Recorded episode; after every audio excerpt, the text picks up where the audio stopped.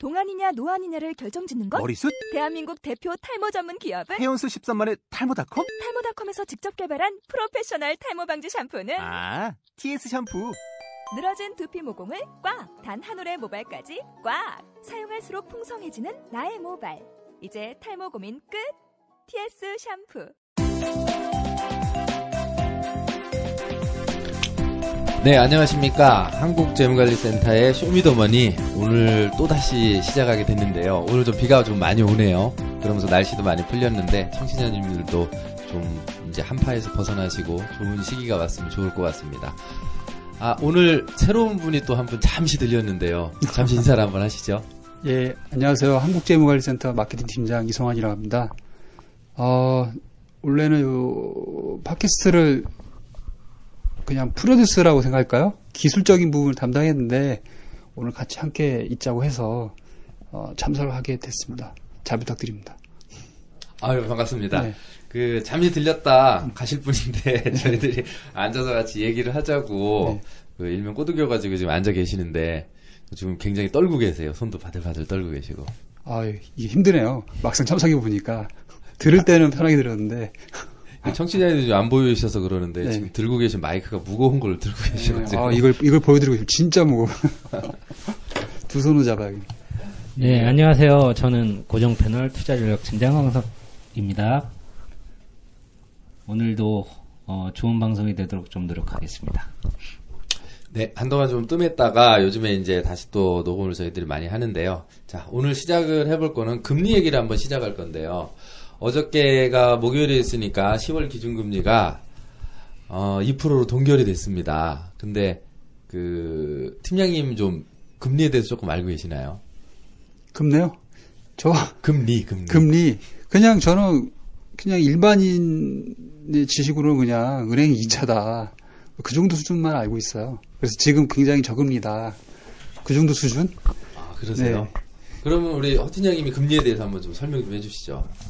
예, 통상적으로 요즘 어, 예적금리율 떨어지고 난 다음에 예, 그 금리에 대한 관심이 많이 일어났죠. 아, 그래서 요즘 뭐 한국은행에서 기준금리 발표하는 부분들 뭐 이렇게 얘기하는데 원래 기준금리 부분이라는 금리는 실제적으로 은행 간 이렇게 돈을 어, 빌리고 사고 하는 콜 금리를 지칭을 합니다. 그래서 어, 은행 간의 에, 단기 거래에 발생하는 거를 어, 콜금리라고 하고 그걸 기준금리라고 생각하시면 됩니다. 네, 굉장히 그 네이버 지식적인 이 말씀 말, 말 말씀을 해주셨는데 이 팀장이 혹시 네. 그 매달 보면 네. TV에서 뭐 한국은행장이 금리를 뭐 올렸습니다 내렸습니다 그리고 망치 땅땅땅땅 치는 거 보셨나요 뉴스? 그렇게 잘 유심, 유심히 안 봤던 것 같아요. 그래도 가끔 나오긴 하죠 그 은행장에 나오고 그거보다 그냥 전체 뉴스 보면 전체 그래프 있잖아요. 네네. 금리가 뭐 이렇게 어, 떨어졌다 하면 어, 네. 많이 놀라긴 하죠. 금리가 네. 어 언제 결정을 할까요? 금리 결정. 6개월에 한 번, 3개월에 한 번? 글쎄 아마 한국은행이라면 어떤 기준이 있을 거라 생각하는데 분기마다 하지 않을까요? 그렇죠. 네. 아니에요. 근데 한 달에 한번 해요. 아, 한 달에 한 번요? 예, 근데 이 어. 금리가 저희 재무관리도 그렇고 네. 투자나 이런 것들 모든 기준이거든요. 금리 올렸다고 막 난리 나고 내렸다고 난리 나고 하는데 유심히 한번 이제 보세요. 매달 둘째 주 목요일 날 아침 10시에 해요. 음. 그럼 수요일쯤 되면 금리를 올릴 것 같아요. 내릴 것 같아요. 막 기사가 나오고 수- 목요일 날 오전 10시에 한국은행장이 멋있게 나오셔 가지고 TV에서 땅땅땅 아 이번 달은 동결입니다. 이렇게 말씀을 하시는데 일반 분들이 금리에 대해서 관심을 많이 가지셔야 돼요. 안 그렇습니까, 팀장님? 예, 맞습니다. 요즘 그 금리가 떨어지니까 어, 관심들이 있으신데 평소에 어, 기본적인 상식으로 갖고 있으시다면 우리가 기본적으로 은행 거래라든가 어, 금융상품 거래 시에 많은 도움이 될 거라고 판단을 하고 있습니다. 매주 이제 둘째 주 목요일 10시에 네. 목요일 10시. 예, 목요일 10시 정확합니다. 아, 이, 알게 됐네요. 근데 그 이팀장님도 네. 뭐 여러 가지 뭐 저축이나 이런 거 많이 관심 있으시잖아요. 네. 뭐 적금 들으시고 펀드도 하시고 하시는데 금리에 대해서 관심이 없으시잖아요. 그러니까 금리는 관심 없는데 예. 1년 후에 뭐 정기 예금이나 적금 넣으면 네. 이자가 작잖아요. 네네. 막연하게 이제 체감적으로는 알죠. 네, 맞습니다. 요즘에 그것 때문에 고민 많으신 분 네. 많은데, 그럼 금리 얘기로 다시 넘어가서요. 금리를 지금 인하했다고 하는데, 네. 아, 동결이죠. 계속 떨어져서, 금리가 낮으면은 저희한테 어떤 영향이 있을까요? 왜 한국은행은 금리를 낮췄을까요? 아 저한테 물어본 어, 건가요? 그렇죠. 허트장님은 다 알고 계세요. 아 근데 제가 경영학과 나왔는데 이게 아, 그러세요? 네. 큰일이다. 경영학과 나왔는데 너무 오래돼서 이게 뭐 환율에도 영향이 미치고 그렇죠. 제가 제가 알기로는 환율에도 영, 예. 뭐 거시 경제 측면에서 환율에도 영향을 미치고 그리고 이 동결한다는 거는 통화량과도 연관이 있다고 생각이 돼요. 예. 통화량 조절하는 조절하는 거죠. 걸로 알고 있거든요. 네. 그 거기까지만 알고 있습니다. 그큰 통화 정책인데 네. 쉽게 말해서 금리를 내린다는 거는 시중에 돈이 너무 많고 경기가 너무 과열 양상이니까죠. 시중에 돈이 너무 많 풀려나고 경기를 되살아 이렇게 살려야 된다. 그러니까 돈을 좀 갖다 써라. 그러니까 금리를 낮추는 거고 금리를 반대로 올릴 때도 있을 거예요. 올릴 때는 아 경기 너무 안 좋고 경기를 살려야겠다. 이게 큰 기준이거든요. 그러면은 지금 우리나라는 경기 상황이 여러 가지 안 좋고 세계적으로 안 좋으니까 금리를 아 지금 뭐 연초에 박근혜 대통령이 이제 금리를 더 내리겠다 시사를 했는데 한국은행에서는 안 내리고 동결을 한 거죠. 아직은 좀 천천히 봐야 된다. 그러면 우리 이춘영님이나 저희 같이 이제 투자자들은 아 경기가 안 좋긴 하는구나 경기 부양을 해야 되는구나 이렇게 느껴야겠죠. 허티님이 조금 디테일하게 좀 네. 설명 좀 해주시죠. 제가 상황 관계를 조금 정리해 드릴게요. 제 내용이 너무 어렵다는 말이 있어가지고 좀 어, 우선 금리 부분이 어, 마케팅 팀장님께서 말씀하신 것처럼 어, 저희가 정기예금 부분 때문에 그것 때문에 관심이 있죠. 그러면 금리 부분을 어, 우리나라의 금리 부분이 어떻게 변화된지 간략하게 좀 정리를 해볼게요. 어, 작년 10월에 어, 그 역으로 14개월 전에 2.0, 어, 2.5%로 동결됐던 것들을 어, 8월에 0.25 낮췄고 그 다음에 어, 10월에 0.25 낮춰서 2.0이었죠. 그리고 어, 지점장님이 말씀하신 것처럼 매달 어, 한국통화위원회에서 금융통화위원회에서 금리를 결정하는 부분이 어제 결정이 됐는데 2.0으로 동결이 됐습니다.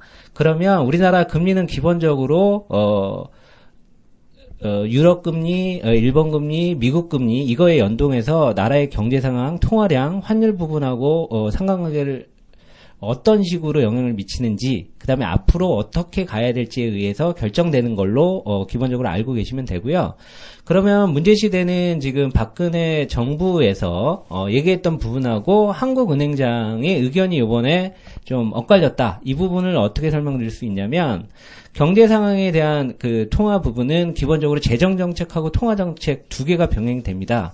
근데 실질적으로 어 어, 정치적인 부분의 재정 정책하고 통화적인 어, 부분하고 좀 분리를 선언했던 게 기존의 한국은행의 입장이었는데 한 3, 4년 전부터 어, 우리나라의 경제 상황이 안 좋아서 어, 경기 부양 부분을 어, 일본의 상황을 비춰 보니 디플레 우려가 있다 해서 어, 재정적으로 금리 인하를 어, 한국은행 쪽에서 협조를 요청을 해서 작년에 그렇게 두 번에 걸쳐서 0.25씩 낮춘 겁니다. 근데 별다른 상황이 어, 진전이 안 되자 재정적인 부분, 정부적인 정책에서는 금리 인하를 더 어, 생각하고 있는 입장인데 어, 지금 미국 경제라든가 미국의 테이퍼링 끝나고 어, 미국의 금리가 인상되는 부분하고 유럽의 경기 둔화 또 어, 그쪽에서의 또 양적 완화 어, 부분 때문에 어, 예, 우리나라가 지금 좀 애매한 위치에 있습니다. 그래서 기본적으로 분리를 선언했던 그 재정 정책하고 통화 정책의 정부 입장하고 한국은행 입장이 어, 작년에 그 같은 방향으로 가는 듯 싶다가 또다시 그 전문가 집단인 한국은행 쪽에서는 조금 더 지켜봐야 된다는 쪽으로 방향을 선회한 것 같은데 어, 경기 부양 쪽에서는 당연히 금리를 인하해서 어, 통화량을 더 풀고 어, 그로 인해 가지고 어, 어, GDP라든가 생산량을 끌어올리는 경기 부양책을 계속적으로 추진을 할 것 같은데 앞으로의 상황은 좀 더 지켜봐야 될 것 같습니다. 네, 그 정리를 굉장히 잘 해주셨는데요. 이춘영이 들어보시니까 어떠세요? 어, 근데 일, 저는 그냥 일반인으로서 궁금한 건 그래서 적금을 계속 넣어야 되냐. 그리고 두 번째는 그럼 뭐 사실은 적금을 계속 넣어야 되냐 하나랑 저는 저를 예를 들면은 그럼 대출을 좀 받을까? 그 예, 연관이 좀 있으니까 예, 많죠. 그래서 금리가 낮으니까 저 대출이나 그런 부분에서 좀 혜택을 받을까 그런 생각을 하고 있고 근데 적금을 계속 이렇게 넣자니 너무 이자가 낮으니까 네. 사실 뭐 그 거기까지는 알아요 물가 상승률 대비해서 뭐 이자가 지금 너무 낮다 예, 예. 그래서 그나마 저는 하나 이제 연계 뭐 CMA나 그런 걸 하나 하고 있긴 한데 그렇게 딱히 저는 혜택 이득을 효율적이라고 보지는 않거든요. 뭐 이자가 높거나 그렇게 그런지 않은데 좀 저 비싼 사람들은 뭐 CMA나 이렇게 분산으로 이렇게 금융상품 나누기도 하고 그러긴 하는데 그런 점이 궁금하네요. 그럼 적금 부분은 어떻게 되는지. 예, 그러면 어, 기준금리에 연동돼서 지금 질문하셨던 그 금리 예금금리 대출금리가 어떤 구조인지는 대략적으로 설명을 드릴게요. 어, 정부의 발표 때문에 금리 인하에 대한 부분 때문에 지금 국고채 3년물이 어, 처음으로 어, 2%가 무너졌습니다. 아, 어저께 2%가 무너져서 1.97 정도 되는 걸로 지금 알고 있는데 어, 기본적으로 예적금의 수익 구조는 어, 국공채 및 어, 신용등급 AA- 이상인 우량 회사채에 투자가 되는 게 기본적인 수익 구조예요. 거기에 어, 당연히 은행에서의 그 기초 비용들 요런 게 어, 가만히 돼가지고 예금금리랑 대출금리가 결정이 되는데 이상하게 금리는 떨어졌다고 했는데 대출금리는 크게 하락 안 한 부분이 있어요. 그러면 네, 안 내려가도 네네. 그러면 지금 정부 발표나 어, 세계 경제 상황 때문에 금리를 인하하는 게 에, 경기 부양 쪽으로 맞기 때문에 대세적인 부분은 금리 인하 쪽이에요. 미국만 지금 성장을 해서 어, 그쪽만 금리 인상의 예고가 있을 뿐 어, 유럽도 금리를 인하를 하고, 어, 뭐, 일본이나 대다수의 국가들은 금리를 인하를 시키는 방향으로 경기를 부양할 겁니다. 고로, 우리나라의, 어, 예금 금리는 하락할 가능성이 높은 거죠. 어제 정부 발표도 그거에 준한다고 보면 되고요. 그런데 이상하게 왜 대출 금리는 그거에 준해서 비례해서 떨어지지 않느냐? 어, 은행에서 기본적인 대한민국 그 은행 1금융권의 수익 구조가 예대마진을 지금 벗어나지 못해. 예대마진 그러니까 예금금리랑 대출금리의 차이에서 수익을 내는 게 은행의 수익 구조잖아요. 그러니까 대출금리에 어, 한국은행에서 낮춘 부분 때문에 더 낮춰라 하는데 은행 쪽의 입장은 대출금리는 그 기준금리의 가상금리라는 게 계산이 돼요. 그건 개인마다 뭐 신용 등급도 있고 여러 가지가 있지만 여태까지 그 은행에서는 그 가상금리를 평균치보다 낮게 형성을 했다는 것을 주장하고 있어요. 어, 그러므로, 어, 예금금리가 떨어진다고 해서 대출금리가 거기에서 비례해서 떨어지지 않는 이유는, 어, 은행마다의 가상금리, 그 다음에 개인마다의 차이 때문에 대출금리가, 어, 결정이 되는 부분 때문에 어, 크게, 어, 영향을 주지는 않는 그 현재 상황입니다. 그러므로 예금금리가 떨어져서 대출금리가 떨어지면, 어, 뭐, 비차익 거래라고 해가지고, 대출 낮은 이율로 받아서, 어, 고위국의 안정자산에 투자하면은, 어, 어, 위험 없이 수익을 벌 수 있지만, 현재 상황으로는, 어, 대출을 받아서, 투자처, 안정적 투자처가 없고, 예전처럼 뭐, 저금리로 받아가지고, 어, 저축은행에 고금리로 넣어가지고 수익을 낼 수 있다. 이런 구조도 안 나오는 아주 좀 애매한 상황이라서, 어, 예금 금리에 떨어질 가능성은 높고, 음, 그 다음에 대출 금리는 거기에 비례해서 떨어지지 않기 때문에 대출을 받아서 하는 부분들은, 어, 제 개인적인 의견이지만, 그리 그 바람직한, 어, 방향은 아닌가 싶습니다. 예, 맞아요. 은행도 그 지금 말씀하신 게 이제 쉽게 또 얘기를 하면 은행이 돈 가지고 장사할 수 있는 게 2% 3%인데 그 수익을 낼 수 있는 게요. 근데 고객들한테는 대출을 하면은 도- 돈을 받아야 되니까 그거보다 많이 받아야 되잖아요. 만약에 홀금리가 2%인데 기준금리가 2%고 대출금리가 6%다. 그럼 4% 갭이 있잖아요. 그걸로 은행은 지점도 차리고 직원들 월급도 주고 생활도 하고 그렇게 하는 건데 경기 상황도 안 도와주니까 금리는 계속 떨어지는데 돈 굴릴 때는 없고 아 그러면 고객들 대출금리 내려야 되는데 아 그러면 내가 벌어들이는 게 줄어들으니까 은행은 거기서 싸움을 하는 거죠. 더 내릴 수가 없다. 참 은행분들도 요즘 많이 힘드실 거예요. 그래서 또 은행 가시다 보면 펀드 같은 거 판매 많이 많이 하시잖아요. 그 예적금 이런 거보다 굴리기가 너무 어려우니까 아무래도 펀드 상품이 확실히 그 은행의 마진 부분에서 훨씬 낫겠죠. 이렇게 일반 분들이 금리가 그 예금 금리가 많이 오르기는 힘들 것 같아요. 앞으로도요. 그리고 조금 뭐 이춘향님이나 일반 분들이 좀 생각하실 게 올해는 이제 미국이 금리를 올린다. 그럼 우리나라도 금리를 이제 뭐 어쩔 수 없이 따라 올리겠죠. 시중 자금이 빠져나갈 테니까 미국으로. 그러면 저는 요즘 많이 생각하는 게 가계 대출이 너무 많아요. 금리를 올리게 되면은 대출 금리가 더 올라갈 거 아니에요. 그럼 이 가계 대출이 폭발이 되지 않을까. 그러니까 올해는 좀 지금 뭐 다른 얘기긴 하지만 대출을 받아서 부동산을 사시거나 그런 일은 좀 안 하시는 게 많이 좋으실 것 같아요. 만약에 그 가계대출 여기에는 부동산도 많이 포함되어 있으니까 하우스푸어 분들이나 뭐 가계대출이 많으신 분들이 금리가 조금만 오르면 큰 타격을 입을, 입을 테니까 아까 이 팀장이 말씀하신 대로 금리가 낮으니까 아, 대출을 받아서 뭘 좀 해야 되지 않을까 조금 이제 위험한 투자가 아닐까 생각이 드네요. 그리고 또 이 팀장이 고, 고민이시는 게 아, 금리가 낮아가지고 이거 너도 물가도 못 따라가고 어떻게 하나 고민이시죠. 네, 고민이고 사실은 세금도 높아지고 저희도 많이 고민이고 그거에 대해서 많이 고민입니다. 사실 금리 그거를 조금 나가려면 투자를 조금 하셔야 돼요. 그거에 네, 대해서는 예. 이제 보통 금리가 낮으면 뭐 제가 알기로는 뭐 순환되는 게 있다고 알고 있거든요. 네네. 그리고 뭐 금리가 낮으면 뭐 주식이 좋다, 좋다거나 네네 부동산이 좋다거나 하는데 지금은 다 그냥 일반적으로 얘기하면 네, 할게 맞습니다. 없다 예. 투자할 게뭐 맞아요, 어떡하냐 맞아요. 그런 뭐 그래서 결혼 안 하고 뭐뭐 그런 얘기도 나오고 그런 식으로 나오고 네. 있거든요. 그게 우리 네. 부모님 때하고 저희 여태까지 살아온 시간 동안은 그게 맞았어요. 금리가 낮으면 어 금리가 싸네 대출을 받죠. 그러면 집을 사고 그 집을 사고 또 기업체들도 어 금리가 낮네 돈을 가져다가 장- 물건을 만들고 사업을 할 거 아니에요. 그러면 고용도 늘리고 사람들이 월급도 많이 받고 그러면 또 돈이 많이 들으니까 소고기 사 먹겠죠. 그럼 또 소고기 사장님들 좋아하시고 그러신데 지금은 좀 반대예요.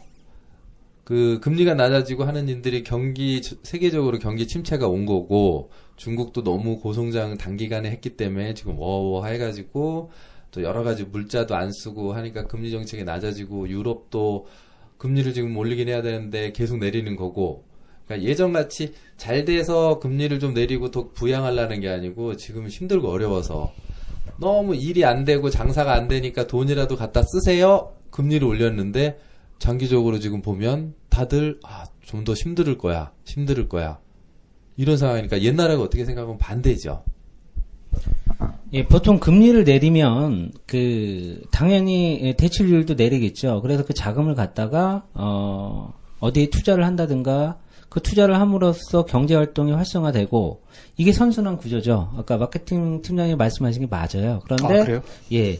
그거 교과서적인 얘기잖아요. 네, 근데 예, 실제적으로 80년대, 90년대까지 어, 어, 대한민국의 경제 활동은 그렇게 진행이 됐어요. 그렇죠. 예. 그때는 진짜 뭘 오픈해도 장사가 음. 됐으니까요. 아무거나 해도 돈을 버니까. 이제 뭐, 뭐 한류만 세계화를 타는 게 아니라 우리나라 금융시장은 1998년도에 IMF 시대를 겪고 세계의 문호를 연 거예요. 저희가 이제 외국인의 100% 투자 어, 주식 한도가 폐지되면서 그게 이제 그때부터 영향이 미쳤다고 보이시면 됩니다. 그러면 지금 그 선순환 구조가 되지 않는 이유는 우리나라가 이제 어느 정도 어, 신흥국 아직 선진국 대열에는 작년에 떨어졌어요. 이게 평가가 있는데 MSCI라고. 근데 어쨌든 우리나라는 어, 신흥국 그 가장 끝 부분하고 어, 선진 금융시장의 중간 부분에 있다고 보시면 돼요.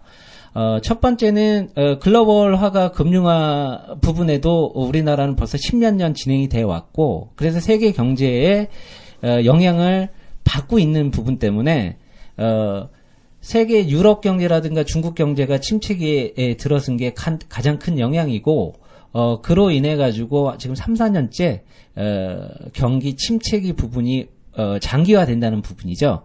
그래서 금리가 내려도 사람들이 불안감에 어 월, 원래는 그 순환 주기가 있는데 그 순환 주기를 못 따라간 거예요. 그래서 자금을 갖다가 투자를 해도 경기가 살아나서 내가 돈을 벌 수 있다는 자신감이 없는 거죠.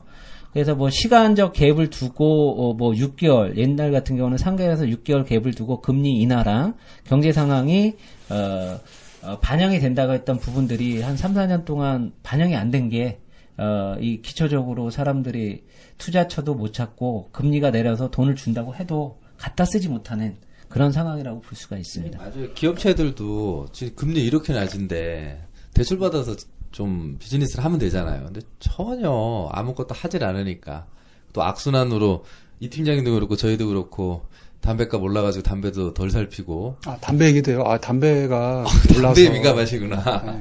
요즘 그래서 이렇게 담배 많은 담배가 담배 잎을 해가지고 아예 말아서 하는 그게 좀 유행이래요. 아, 그 손으로 이렇게 손으로 예, 아, 직접 말아서 많은 피는. 담배 예. 그래서 담배값이 이런 얘기 되- 될지 모르겠지만 너무 올라가지고 예.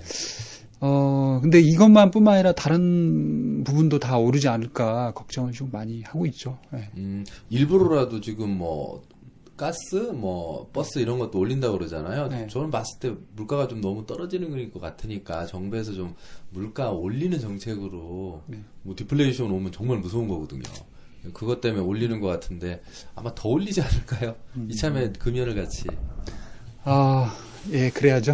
한숨을 길게 쉬시는 게 좀 아직은 의지가 없으신 것 같네요. 그, 아, 이거 하나 물어봐도 되나요, 그러면? 궁금한 게. 아니, 근데 네. 기름값은 떨어진다고 하는데, 왜 기름값, 주유소 왜 기름값 이렇게 많이 떨어진 거 같아요? 세금이 비싸잖아요. 아, 그것도 세금, 그, 세금이구나. 결국은 기준금리랑 경제 상황 하고 우리가 실질적으로 느끼는 세금 부분하고 이거 뗄래야 뗄 수가 없는 거죠. 예, 저희 그, 그 휘발유 가솔린하고 경우는 지금 떨어지기 많이 떨어졌잖아요. 지금 저도 경유차를 타는데 한 지금이 1,300원, 한몇달 전만 해도 1,600원 했었거든요. 한 300원 떨어졌으면 정유사들은 저는 많이 자기들 마진을 포기했다고 봐요. 그 1,500원, 1,400원 중에 8,900원이 세금이잖아요. 근데 그거는 줄일 수가 없는 거니까. 고정비로 나가는 거고 이 친구들은 600원, 700원에서 지금 반 정도 내린 거니까 많이 내렸죠. 마찬가지죠. 저는 그렇게 네, 생각합니다. 가장 큰 세금이 큰 거는 담배였죠. 그렇죠. 결국 그 정부 정책은 세수 확보로 어, 제가 그 부분을 조금 말씀드리자면 세금은 수익이 발생되면은 걷는 거잖아요. 네. 지금 경제 상황 얘기를 했지만 경제가 침체기라서 수익을 내는 투자처라든가 기업들이 없어요. 그 다음에 개인들도 돈을 못 벌어요. 특히나 자영업자가 많은 대한민국에선 세금 구조가 현저하게 지금 세수 구조가 아, 취약해지는 거죠.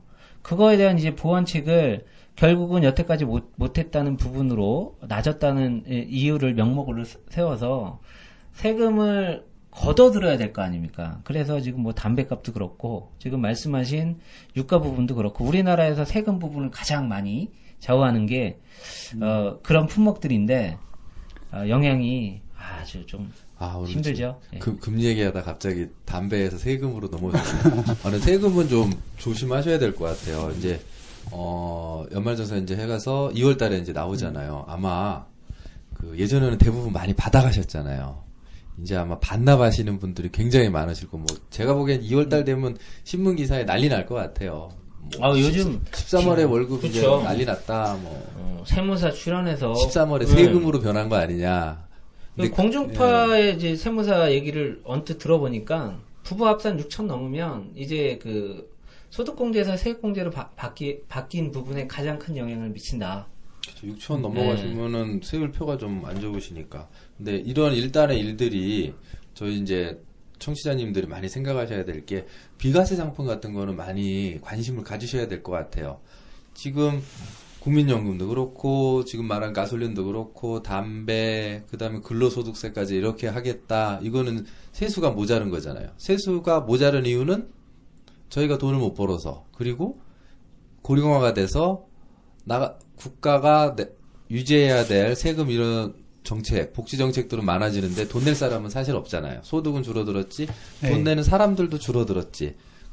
그러면 계속 지금 금융상품도 보면 비과세 상품들, 세금 무대 상품들 다 축소, 축소, 축소 다 없어지시잖아요. 그렇죠. 올해는 특히나 관심을 좀 가지셔야 될 것 같고, 어쨌든 제 분야인 부분도 문제가 생겼어요. 어, 제가 예, 어느 부분이요? 예, 투자 전략 부분 이거는 극히 일부분들인데 어, 파생 상품 부분을 어, 예전에는 과세를 안 했거든요. 근데 이것도 과세를 하겠다고 예, 아, 작년 화재 상품이요? 네, 아, 그래서 아, 결정됐나요? 작년 그 정기 국화 때 이 파생 상품에 대한 부분까지도 어, 세금을 부과하는 법안이 올라와 있어요, 실제적으로. 그래서 이게 우리나라의 전반적인 부분에 이제 아마 어, 비과세 부분에 관련된 여러 가지 부분은 아, 없어지기 전에 네. 한번 더 신경을 쓸 시기가 아닌가 그런 생각을 2, 좀 하고 3년 안에. 생각은 많이 하셔야 될 것 같아요. 예전에 비과세 상품들 보면 초창기에 5년 지나면 비과세 되는 상품들이 있었어요. 네. 그게 7년으로 늘었어요. 그리고 최근에 이제 10년이죠. 근데 이 10년이 이제 15년이 되느냐, 없어지느냐, 이런 얘기도 말이 많아지더라고요. 글쎄요, 저는 없어질 것 같아요. 저- 사실 10년도 긴데. 아, 근데 사실 15년이면 저도 의미는 그쵸, 없을 예, 것 같아요. 예. 개인적인 일반인으로서는 좀 너무 지금 복잡해요. 그래서 사실 2월 달에 네. 그 소득공제, 세액공제도 네, 좀 세액공제. 개, 개념이 좀 애매하기도 하고. 네, 이번에 좀 많이 예, 복잡하죠. 그리고 사실은 이제 얘기 나오는 게 투자 얘기보다는 이제 세금을 아끼자 그런 얘기가 그냥 일반 자리에서도 많이 나오거든요. 그렇죠. 근데 이게 뭐 어떤 상품을 들어서 아낄 수 있는 거고 그게 개념이 없다 보니까 아, 그냥 막연히 뭐 연금보험이나 그런 거만 이제 알고 있지 그럼 다음에는 그 길게 생각을 못 해봐가지고 금융상품 세제에 대해서 한번 말씀을 네. 드려야 되겠네요. 네. 복잡하시긴 하시죠. 뭐 세금, 우대, 뭐 어느 거는 비과세, 예, 뭐 그, 분리과세, 여러 가지 많죠. 네. 뭐 굳이 뭐 핑계를 대자면 일 때문에 바빠서 더 깊이 생각 안 해본 것도 있긴 한데 근데 이게 생각해보면 그래요. 금융소득세라고 해서 이자소득세든, 어, 발생하는 소득이 15.4잖아요. 아 예. 예. 근데, 어, 기준금리가 2%라서 예적금 금리가 2%예요. 그 얼마 되지도 않는 부분에 그 세금 부분은 고정적으로 나가잖아요. 15.4%. 아 그, 그렇죠. 세금은 이제 앞으로 어쩔 수 없습니다. 저희들이 피해가야죠. 저희들이 부양해야 될 어르신들이 너무 많으시고 그리고 저희를 받쳐줄 주니어들이 지금 너무 없으니까 빨리빨리 이렇게 이세를 많이들 많이들 열심히 하셔야죠. 그러니까 일반 그 보편적인 사람들이 지금 대표적으로 좀 신경 쓰는 게 물가 부분하고 연동돼 가지고 결국은 세금 부분인 것 같네요. 금리랑 세금. 네, 근데 세금은 다음에 한번 하고요. 오늘은 네. 금리 했으니까 금리 얘기 마지막으로 간단히 정리를 해드리면요. 최근같이 이제 저금리가 기조 상태로 저금리 기조로 쭉 가는데 이게 아까 이팀장이 말한 대로 어떤 경기에 사이클에 되는 게 아니고 현재 저금리 원인은 경기가 너무 침체가 돼서 온 거기 때문에 예전하고 많이 틀리실 거예요. 그리고 국제적인 원자재 가격도 너무 폭락한 상태고 뭐 중국이나 인도들도 더 이상 이제 경제 발전을 조금 스테이하는 상태이기 때문에 이 저금리에 올해 또 미국 금리까지 굉장히 좀 신경을 많이 쓰셔야 될 것 같아요. 현재 우리나라도 아까 말씀드린 가계 부채도 그렇고 정부 부채 자체도 굉장히 어렵고요.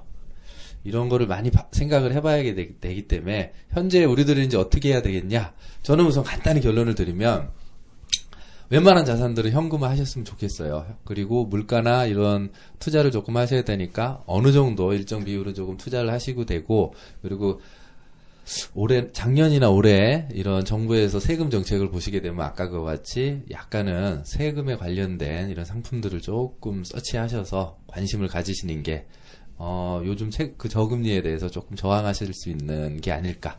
허티장도 어떻게 마지막으로 한마디. 어, 저도 마찬가지고요. 어, 제가 어, 투자 전략가로서 말씀을 드리는 부분은 어, 불안합니다. 아, 지금 상황에는 어, 현금화가 아, 현명한 선택이고 뭐 유명한 그 채권 전문가가 올해는 미국이 지금 한 3년 동안 10% 이상 성장을 했는데 채권 수익률이 그걸 능가할 수도 있다. 그 얘기는 어, 주식 시장의 불안감은 오래 지속되고 안정자산 쪽으로 어, 갖고 가시는 게 오히려 어, 주식보다 어, 수익이 높, 높을 수 있다. 아, 고로 어, 올 한해는 투자적인 부분은 좀 관망을 하시면서 상황을 지켜보셔야 된다고 생각하고요. 비과세 부분은 어, 여기 그 권지점장님이 전문가시지만 재무설계 차원뿐만 아니라 어, 국가적인 상황을 봐서 어, 아마 절세 부분 이쪽으로 신경을 쓰고 안정자산 쪽으로 어, 관심을 돌리시는 게올 할해는 맞다고 판단이 됩니다. 네, 저금리 참 무서운 일이네요. 그러면은 오늘 또 한 가지 잠깐 더 말씀드릴 거는 그 저희 이 팀장님이 네. 불현듯 뜬금없이 들어오면서 오늘 녹음 들어오라니까 아 CMA가 뭐예요? CMA가 뭐야 뭐예요? 그러시는데 CMA 그 뭐 어떻게 알고 계세요? CMA에 대해서? 어, 그냥 CMA 하면 저는 그냥 비상금 통장, 뭐 수시. 입출금 뭐 그게 가능하다. 입출금. 예. 그리고 뭐 은행 가서 물어보면 RFP인가요? 뭐 RP, RP로 할 거냐, 뭐 네. MMF를 할 네네. 거냐. 사실은 모르겠어요. 근데 아? 어, 안정적인 걸 해달라니까 MMF를 그렇죠, 그렇죠. 해- 그렇죠, 소개해 그렇죠. 주더라고요. 그- 그게 다예요. 그게 어. 단데 이게 이제 일반 애적금은 아니고 예. 뭐좀 증권하고 연관이 있는 그런 통장으로만 알고 있는데 아, 이 팀장님 이게 네. 한국재무관리센터에서 저희들이 재무관리를 해드리는데 CMA면 네. 재무관리 핵심인 쌍급인데 이제 마케팅 팀장입니다. 아 이렇게 또 면피하시네요. 그러면 저 CMA에 대해서 저희 허 팀장님이 좀 간략하게 한번 설명을 부탁드릴게요. 어, 뭐 이걸 또 설명을 해드리자면 cash management account, account. 되겠죠. 예. 말 그대로 현금 흐름을 예, 조절하는 계좌라고 보시면 되고요. 어, 우리나라의 법제적으로는 어, 종금사랑 증권사에서 출시하게끔 돼 있고요.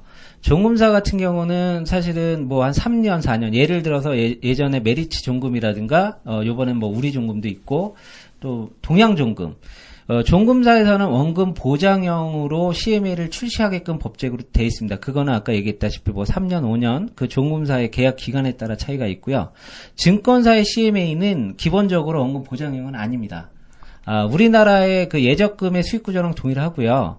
그 아까 말씀하셨던 뭐 CMA를 지금 주로 개설하시려면 종금사 및 어, 증권사에 가셔서 아, RP형이라고 하면 환, 환매 조건부 채권이라고 해서 그 말 그대로 어 되사주겠다는 채권이에요. 그러니까 일정 뭐 3개월, 6개월 뒤에 그걸 되사주기 때문에 어 확실한 그 자금력이 있는 채권들에 투자를 하는 부분이고 어 CMA라는 계좌는 개인 계좌랑 법인 계좌로 나눠져서 실제적으로 운영하는 방식이 다릅니다. 그리고 개인적으로만 말씀을 드리자면 어떻게 어떻게 그 매일매일 이자가 붙냐면 어 보통 뭐 RP형 같은 경우에도 그렇고 내- 예를 들어서 내가 지금 한 200만 원을 CMA에 두고 있어요. 그러면 수시 입출, 네. 입출 금이 되는데 매일매일 이자가 붙는데요. 그럼 어떤 식으로 되게 구조가 짜이지만 예를 들어 200만 원을 50만 원씩 끊습니다.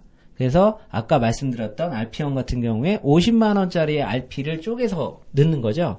그래서 내가 200만 원을 넣었다가 오늘 어 20만 원이 필요해서 뽑았어요. 그러면 세 개의 환매 조건부 채권에 있는 50, 50, 50은 거기에 책정된 뭐 지금의 그 채권 이율이 붙는 거고 나머지 그 200만 원에서 20만 원 뽑았다가 30만 원은 은행의 수익구조랑 동일하다고 했죠. 은행의 그 자유 입출금 정도의 그러니까 이자 거의 안 붙는 거죠. 근데 나머지 쪼개진 150만 원 부분은 계속 채권 수익이 나오기 때문에 매일매일 이자가 붙는다. 이게 수익 구조라고 보시면 됩니다.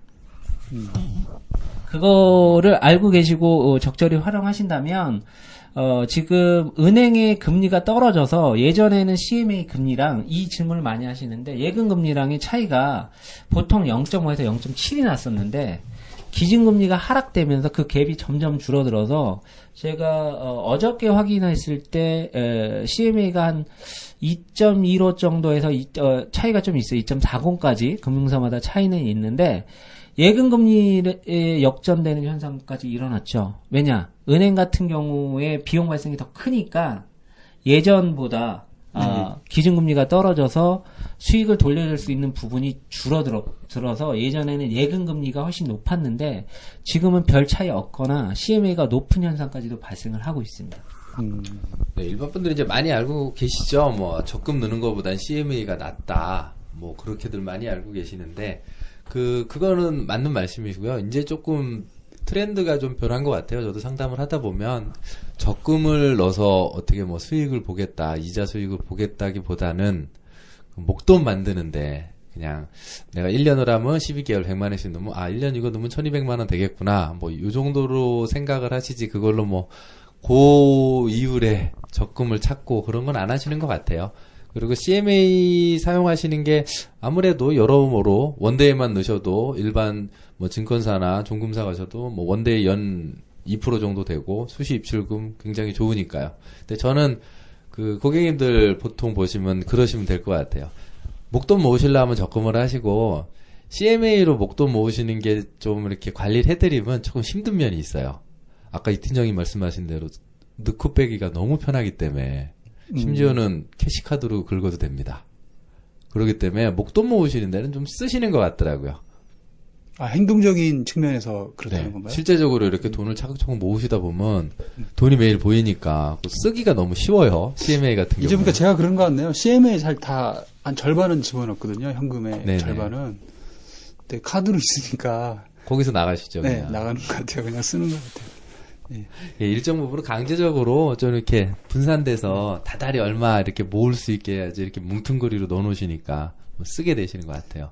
저는 굉장히 보수적인 투자자, 보수- 보수적인 사람이라서 그냥 대, 대기업, 아, 대은행에 네. 그냥 신한은행, 국민은행에 그냥 애, 애적금 넣고 그런 스타일이었는데, 어, 어느 순간 이제 주변에서도 얘기가 많이 나오고, 저도 보니까 이자가 그렇게 많이 안 붙으니까. 그렇죠.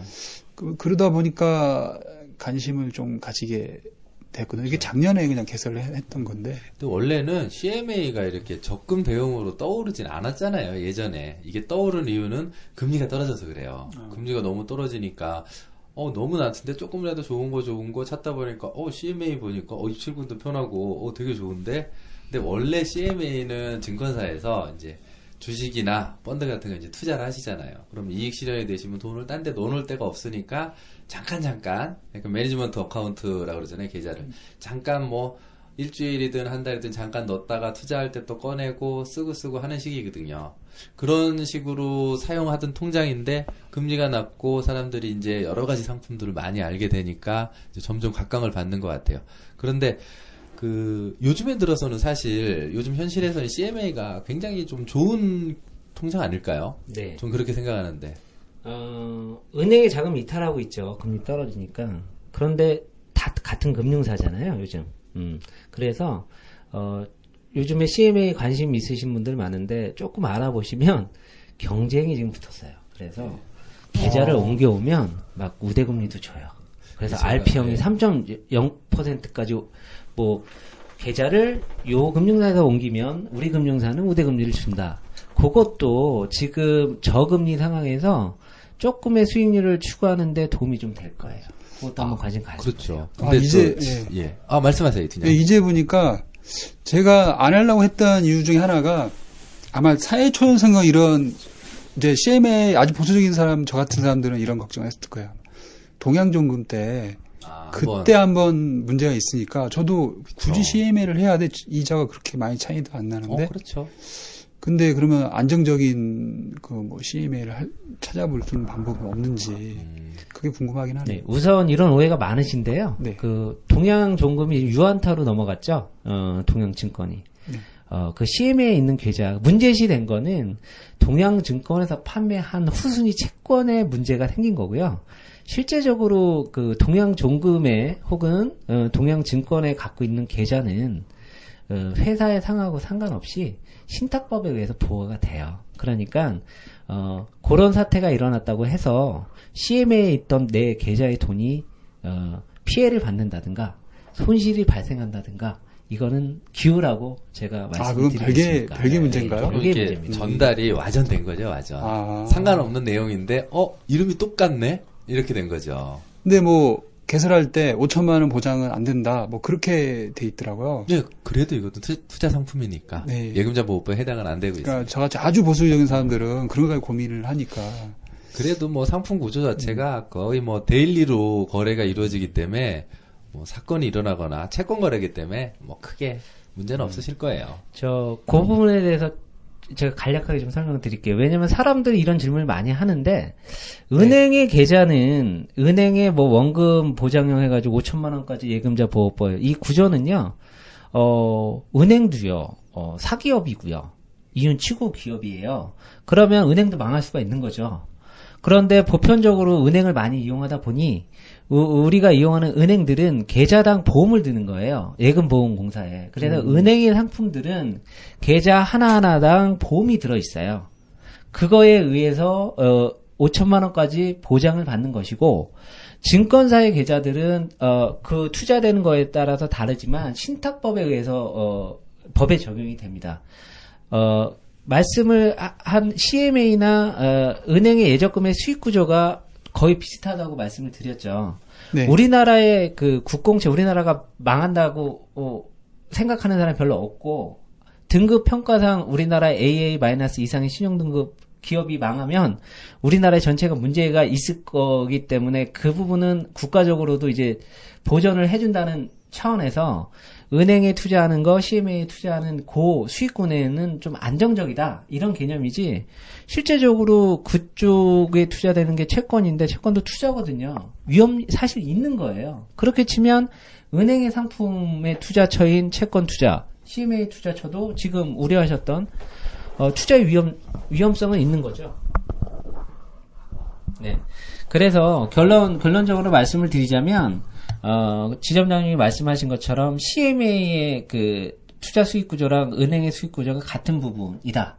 그러면 문제는 국공채랑 어, 그 우량 회사채에 문제가 생기면 거기에 문제가 생긴다. 단 CMA 중에 종금사의 것들은 은행처럼 어, 원금 보장의 에, 법제적인 적용을 받고 있고 어, 그 다음에 어, 증권사에서 발행하는 CMA 같은 경우는 어, 신탁법에 의해서 보호받기 때문에 손실의 위험을 법제적 적용에 의해서 열어놓는다는 차이지 그거에 대한 어, 판단은 이제 그 청취자 및 이, 투자자 그 다음에 예금자들이 결정하시면 됩니다. 그래서 어, 은행 같은 경우에 에, 저축은행까지는 예금자 보호법을 받아요.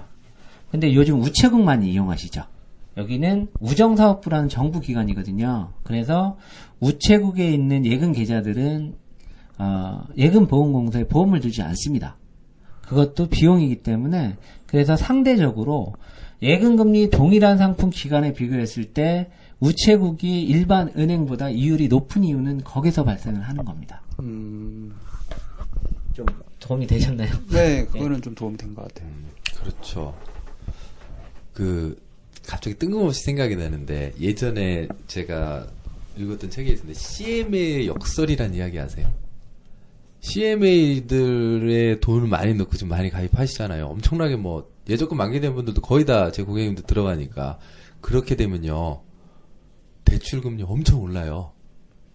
아, 또 그런 구조인가요? 네, 이게 어. CMA 역설이라는 이야기인데 CMA가 되면 종금사나 증권사로 돈이 다 들어오는 겁니다.